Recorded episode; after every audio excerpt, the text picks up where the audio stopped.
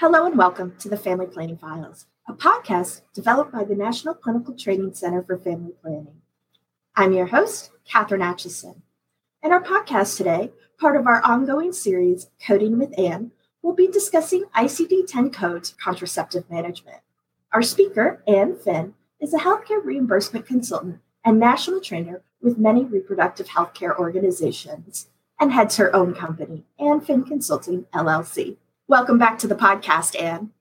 Welcome to my new listeners, and welcome back if you have listened to other podcasts in our Coding with Ann series. We're excited to offer these focused coding sessions to provide you with some tips and guidance to ensure that you are able to effectively capture and code your services, resulting in both appropriate and timely reimbursement. Today's podcast will focus on applying ICD 10 diagnosis codes to common contraceptive visits. ICD 10 stands for International Classification of Diseases 10th Revision, which was implemented in the US back in 2015. ICD 10 diagnosis codes are used to describe the why services were provided, defining diseases, signs and symptoms, abnormal findings, complaints, social circumstances, and external causes of injury or disease. Although reimbursement is typically based on procedure codes, Diagnosis codes must also be included on a claim to establish medical necessity and ensure accurate reimbursement. Under ICD 10, we select Z30 codes for contraceptive management, which we'll go over in detail next. What's important to remember is each method of birth control has its own unique codes for if it's an initial prescription or if a surveillance or refill visit. Another common code we'll talk more about is the Z30.09 general family planning advice that we often use for general family planning and birth control method counseling. There are a few unspecified Z30 codes, but these should be rarely used in family planning settings since there are already so many method specific codes to pick from. Let's meet our patient Abby, who is sexually active and is seeking a new method of birth control. She is not sure what method of contraception she would like to use, so she and the medical provider discuss the variety of birth control methods available, their effectiveness, and the potential side effects. After discussing these options, she decides she would like an IUD. Abby is given a urine pregnancy test, which is negative. The provider is then able to successfully insert the IUD. So, what ICD 10 codes would you use to describe the visit? First, we would select Z30.09 General Family Planning Advice to support the contraceptive options counseling that Abby received. This is an important code if we are billing for the contraceptive counseling separate and distinct from the insertion procedure codes for IUDs and implants. Each service needs to be clearly supported for billing. If you are billing for the same day counseling and a LARC insertion, but only use the ICD code for such as Z30.430 for an IUD insertion or Z30.017 for the Nexplanon insertion, a payer may question if the payment for the counseling was appropriate when they review the payments down the road. We would also need a code to support the urine pregnancy test so that we can bill and get paid for our point of care laboratory tests performed during this visit. There are three codes for pregnancy test results Z32.02 for a negative result, Z32.01 for a positive result, and Z32.00 for an unknown result, which should not be commonly coded.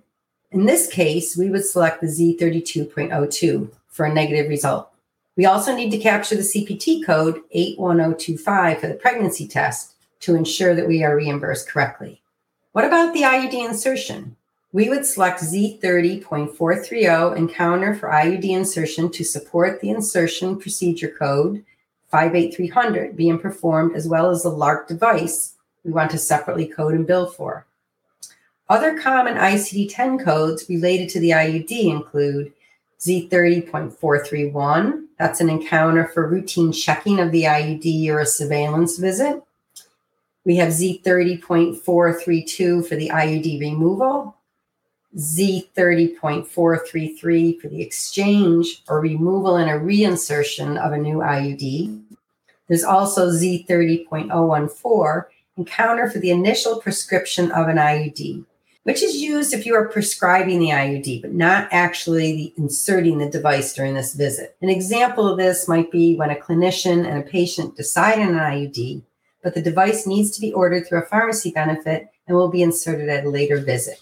There's a coding exclusion noted in ICD 10 to not use this code on the same encounter as the IUD insertion code, Z30.430. One note about IUDs as EC to avoid reimbursement issues is I recommend checking with your payers ahead of time to confirm if they would require both the Z30.430 for the IUD insertion and the Z30.012 for the EC, or if you can just include the one code for EC. Thanks for that, Ann. That was very thorough. But what if there was an issue with the IUD, such as a broken arm or missing string? Good question. Sometimes there are issues, and there are codes to help capture and describe these issues. You could choose a code from the family of codes under T83.3 for mechanical complications of IUDs. An example would be T83.32XA. Sounds like a long code. For an initial encounter of a displacement of the IUD or a missing IUD string. Remember, most of the LARC manufacturers have processes in place to receive a replacement device if there is an issue with one versus having to bill an insurance for the unused device or eat the cost. So if Abby is here for her GYN well visit and also has an implant or an Nexplanon insertion, what codes would we use? For the GYN exam portion, we have two codes to choose from, which also holds true for other general exam codes, such as a well child or a routine adult visit codes. So we have Z01.411, encounter for the GYN exam with abnormal findings, or Z01 0.419 for a GYN exam without abnormal findings. So, can you explain what's considered an abnormal finding in this context? And how do clinicians choose between using one of those two codes? Yes, Catherine, this can be confusing. The exam code is dependent on what is known at the time of the encounter. Chronic conditions should not be considered abnormal findings unless a change in their status has occurred. If there are abnormal findings during the exam, such as a breast lump that is further evaluated, you would code with abnormal findings and any additional codes needed to describe the finding. If there are no abnormal findings at the exam, but subsequent test results show an issue, report without abnormal findings. And the subsequent visits, when we would follow up on the problems, those will include the codes for the condition.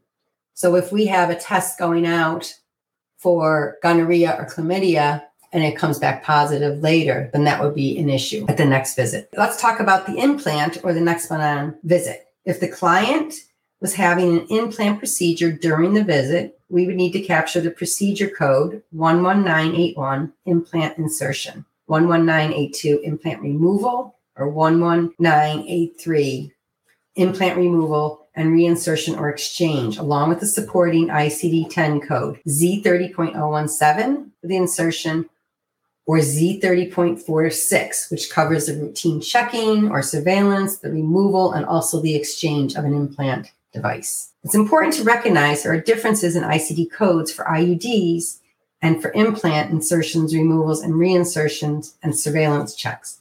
IUDs have specific codes for each procedure, where implants have only those two ICD codes one for the insertion and one for the removals, reinsertion, and surveillance checks. Keeps us all on our toes.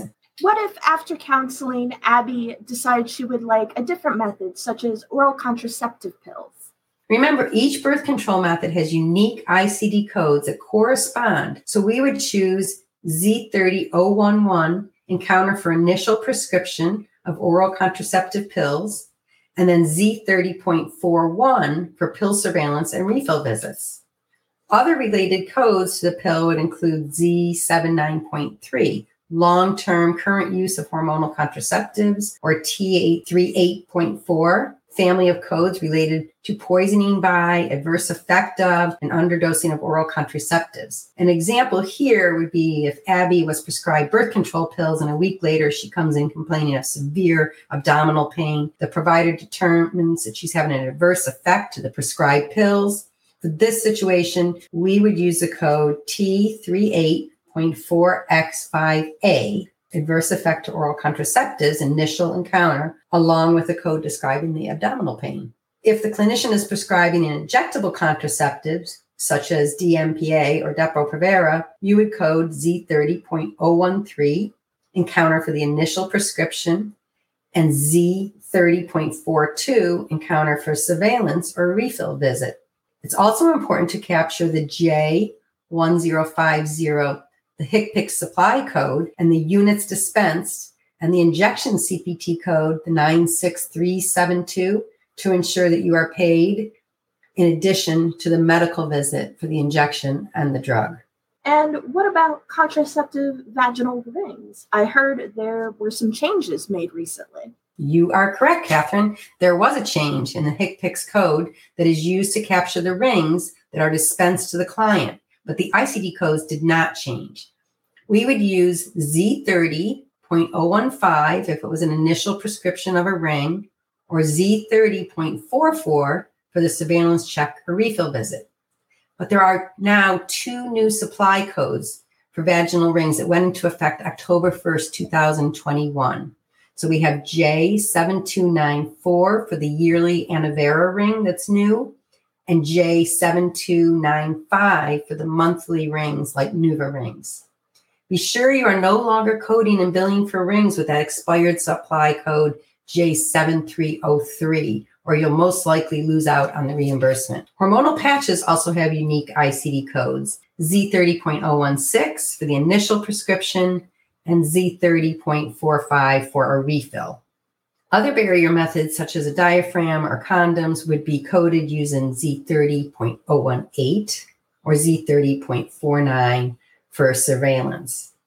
Emergency contraceptive visits, including both oral EC and the copper IUD, would be coded using Z30.012, the prescription for emergency contraception. Perhaps Abby was seeking counseling and instruction on natural family planning to avoid pregnancy. In this case, we would pick the specific code for the natural family planning method, Z30.02. And finally, if Abby presented for a tubal or sterilization, we would code the appropriate surgical procedure code along with Z30.2 and counter for sterilization. I know I've just rattled off a lot of codes to remember, but keep in mind what I mentioned at the start. There are specific codes for each method, and whether or not you are prescribing a new method or you're providing a refill. We've also provided a helpful pocket reference coding card for contraceptives on our website for you to download as well. So let's wrap up. ICD codes explain why the services were provided and support medical necessity. Be specific in both your chart documentation and your code selection for each contraceptive method and services provided. Use different codes for initiating the method and refills or surveillance visits. Avoid unspecified codes when possible. Contraceptive management codes all start with Z30. Ensure your EHR and all your systems are up to date with the latest ICD codes, along with the correct HCPCS supply codes and units for the contraception dispense so you don't lose out on the reimbursement that's due to you. And chart and remittance reviews, follow up training, and feedback are all essential steps to protecting coding compliance and revenue in your practice. Thanks for joining us today. And thank you so much for joining us today, Ann, and for sharing your time and expertise. For more content, including previous podcast episodes, search for the Family Planning Files or subscribe to our show on iTunes, Google Podcasts, Spotify, Stitcher, or wherever you listen to podcasts. For transcript of this podcast and the aforementioned pocket card, please visit our website at www.nctcfp.org. While you are there, you can sign up for other events and continuing education opportunities, including our annual conference, as well as our online newsletter, Clinical Connections.